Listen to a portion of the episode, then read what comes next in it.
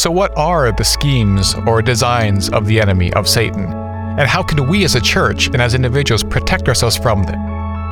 Hi, my name is Peter Finch. I'm one of the elders here at McGregor, and this is the topic of Beyond the Notes.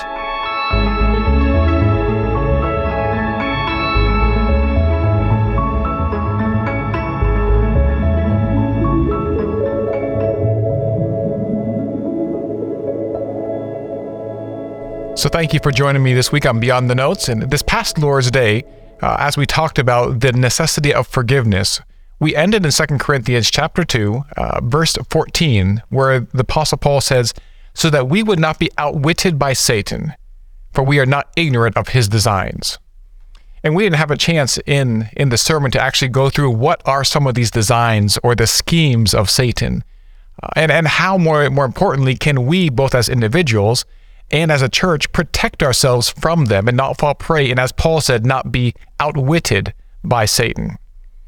You see, the Bible tells us that Satan is a very shifty character.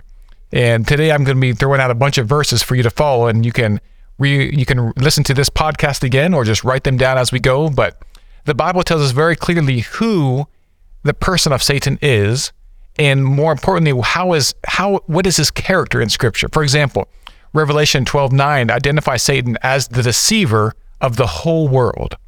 And actually his name Satan means adversary. He is the accuser of the brethren. 2 Corinthians 11 verse 14 says that Satan disguises himself as an angel of light. And actually in that same passage it talks about uh, it says I'm reading 2 Corinthians 11 14 where he says, And no wonder, for even Satan disguises himself as an angel of light. So it is no surprise if his servants also disguise themselves as servants of righteousness. So the Bible is telling us that Satan isn't the, the typical red character with a pitchfork tail that we like to see in cartoons. He wants you to think that. Because if, if we imagine Satan as that kind of almost fairy tale type of character, we're going to think, oh, he can't do anything to us. We're fine. But Satan is the accuser of the brethren. And also, the Bible tells us in John chapter 8, verse 44, that Satan is a murderer from the beginning. This is Jesus talking. He says he's a murderer from the beginning and the father of lies. Later on in John 10:10, 10, 10, he says that it is the same nature of Satan to steal and kill and destroy. And because that is who Satan is, because that is what the Bible teaches us about him, uh, Peter tells us in 1 Peter 5 8 that we need to be sober minded. We need to be watchful and alert. And he, why? Because he says, Your adversary, the devil, prowls around like a roaring lion, seeking someone to devour. And that is why in our passage we talked about this past Lord's Day, uh, the Apostle Paul says, We need to make sure we are not outwitted by Satan. Paul also encouraged the church in, in Ephesus the same kind of uh, exhortation about in this in this case not about forgiveness but about anger. He says that you should not live in anger and thus give the enemy a foothold in our lives in church. He says this in Ephesians 4 verses 26 and 27 that we should not let the sun go down on your anger and give no opportunity to the devil. And although the Bible doesn't specifically say what are the exact schemes or designs of the enemy it is very clear both by examples in Scripture and examples in our own lives. And the truth is, is that when we manifest qualities that reflect the nature of the enemy, when we when we manifest satanic qualities in our life, like wrongful and prolonged anger, like bitterness, deceit, a lack of forgiveness, as we talked about this past Sunday, and so on, we, we open the door for the devil to entice us further down sin's path specifically in regard to the topic we, we top, talked about this past Sunday about forgiveness. Satan knows very well that if he can convince individuals in this church to have an attitude of unforgiveness, he can gain so many victories. For example, what happens when there is unforgiveness in the church? And we briefly talked about a couple of these this past Lord's Lord's Day, but let me just go through a couple of those with you today as well. For example, when we do not forgive, it steals our joy. We will not have the joy of the Lord when we are harboring bitterness, uh, retaliation in our hearts. But it also brings God's discipline upon us. In Matthew chapter 6, uh, Jesus is telling us that that the reason why we forgive, and we talked about this, we talked about this as well, is because God has forgiven us in Jesus Christ. But listen to what what Jesus says in Matthew chapter six, verses fourteen and fifteen. For if we, if you forgive others their trespasses, your heavenly Father will also forgive you. But if you do not forgive others their trespasses, neither will your Father forgive your trespasses. Jesus says very clearly that one of the downfalls, one of the results of not forgiving is that your Father in heaven, in your daily sanctification, in your daily Christian walk, when you sin and violate God's commands, and if you go to the Lord and ask for forgiveness, but in your heart you are harboring unforgiveness against another person, Jesus is saying, do not expect God the Father to forgive you and to restore your joy if you refuse to forgive somebody else. And Satan, who knows the Bible very well, knows that if he can convince us to live with a spirit of unforgiveness, he can gain a foothold. Did you know also that unforgiveness will hinder us from worshiping. It will actually render us unfit to worship. Listen to what Jesus said even before that in Matthew chapter 5, verse 23 and 24. Jesus says, So if you are offering your gift at the altar, and there remember that your brother has something against you, Jesus says, Leave your gift there before the altar, and first go be reconciled to your brother, and then come and offer your gift. What Jesus is saying is that if we do not forgive others, if we know somebody has done something against us and we do not forgive them, God is not going to accept our worship. And I wonder how many of us are worshiping in sin on Sunday mornings, sitting in our, in our congregation. How many of us have bitterness in our heart towards somebody, a lack of forgiveness, and yet we sing, we raise our hands in worship, and yet Jesus tells us that God does not receive that worship. A lack of forgiveness also it, it produces division and contention among the body of Christ. And you know this very well. Whenever we have a person who has done us harm or has caused us pain, and we do not forgive them, and yet we see them in the halls in church, and we see them, we pass by them in life group, you know what you feel in your heart. You want to avoid them at all cost.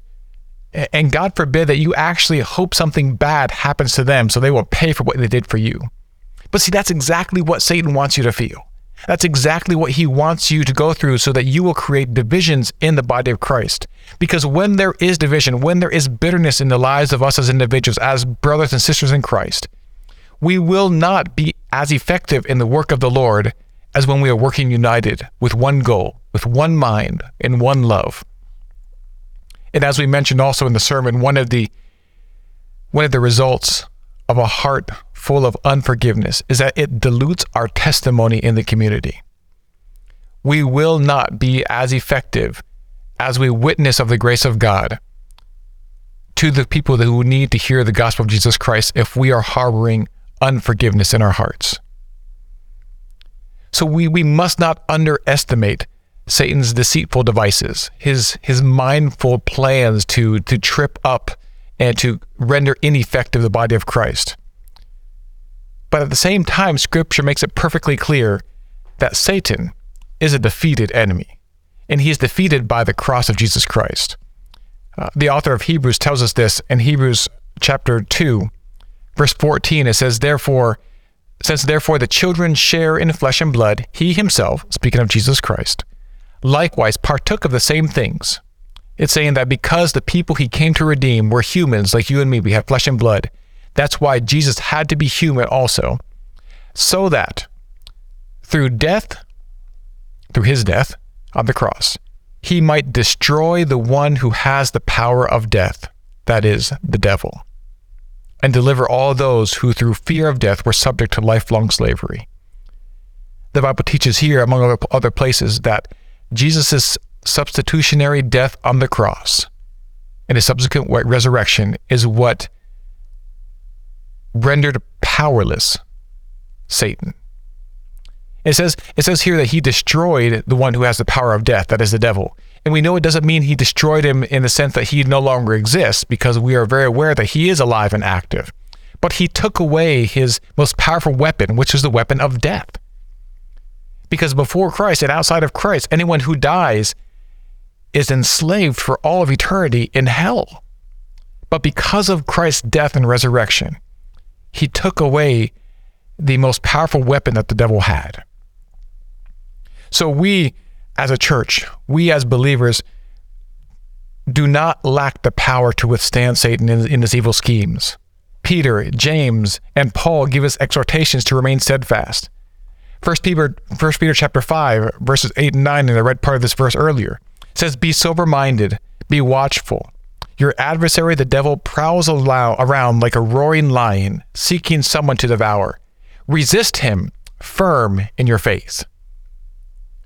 Peter tells us, be aware, look around, know the way the enemy works. That's why Paul said in 2 Corinthians chapter 2, we are not ignorant of his designs, of his schemes. And Peter tells us the enemy is like a is like a roaring lion. He's seeking to to install instill fear in the hearts of believers. And Peter tells us to resist him, being firm in our faith. That means we have to know that our salvation is through Jesus Christ, his death on the cross and his resurrection. It means we need to know the word of God as our own and hide it in our hearts. Likewise, James says in James chapter 4 verse 7, "Submit yourselves therefore to God. Resist the devil, and he will flee from you." And what James is teaching us is that the only way to submit to resist the devil is to submit ourselves to God. Are we submitting ourselves to God in order to stand firm in the face of the of, of the attacks against our church, against our families, against our personal sanctification? And then Paul also tells us in Ephesians chapter 6, verse 11 and verse 16, where he says, Put on the whole armor of God, that you may be able to stand against the schemes of the devil. In all circumstances, take up the shield of faith with which you can extinguish all the flaming darts of the evil one. And in the in the verses between those that I read is is what we know as the armor of God. But Paul says that we are to put on the whole armor of God. Why? That we may be able to stand up against the schemes or the designs of the devil. And Paul says at the end of that passage that we take up the shield of faith, the faith that we have in our Lord Jesus Christ to extinguish all the flaming darts that Satan can throw against us. So, since we are not ignorant of his schemes, of his designs, let us then be committed to the reading, the study, the memorization, the meditation of the Word of God. Let his words penetrate our hearts so that when we are being taught error, when we hear deceit, we will recognize it for what it is because we have hidden his word in our heart. Let us also be committed to the proclamation of the power of the gospel, and that is Christ's completed work on the cross and through his resurrection. Let us be committed to faithful obedience by our daily dependence on the Holy Spirit who resides within us. You do know, right, that that we cannot live the Christian life on our own. And really only one person has lived the Christian life. And today, if you are in Christ, He lives in He lives that Christian life in you. So I pray that as we read and study God's Word, that as we are committed to proclaim the gospel and share our faith with our neighbors, and as we are committed to faithfully obey God's Word by the power of the Holy Spirit that resides in us, that we would stand, stand firm in our faith. And with the shield of faith, that we would extinguish all the flaming darts of this evil one. These are some of the schemes, these are some of the designs of the enemy who attacks us as individuals and us as a church. But through the power of the Holy Spirit, through His Word, we can resist Him. We can stand firm in our faith. That is the topic of today's Beyond the Notes. And I pray that as, as you listen to this and if you enjoyed it, I pray that you would share it with others and let us continue to be faithful in our study of God's Word.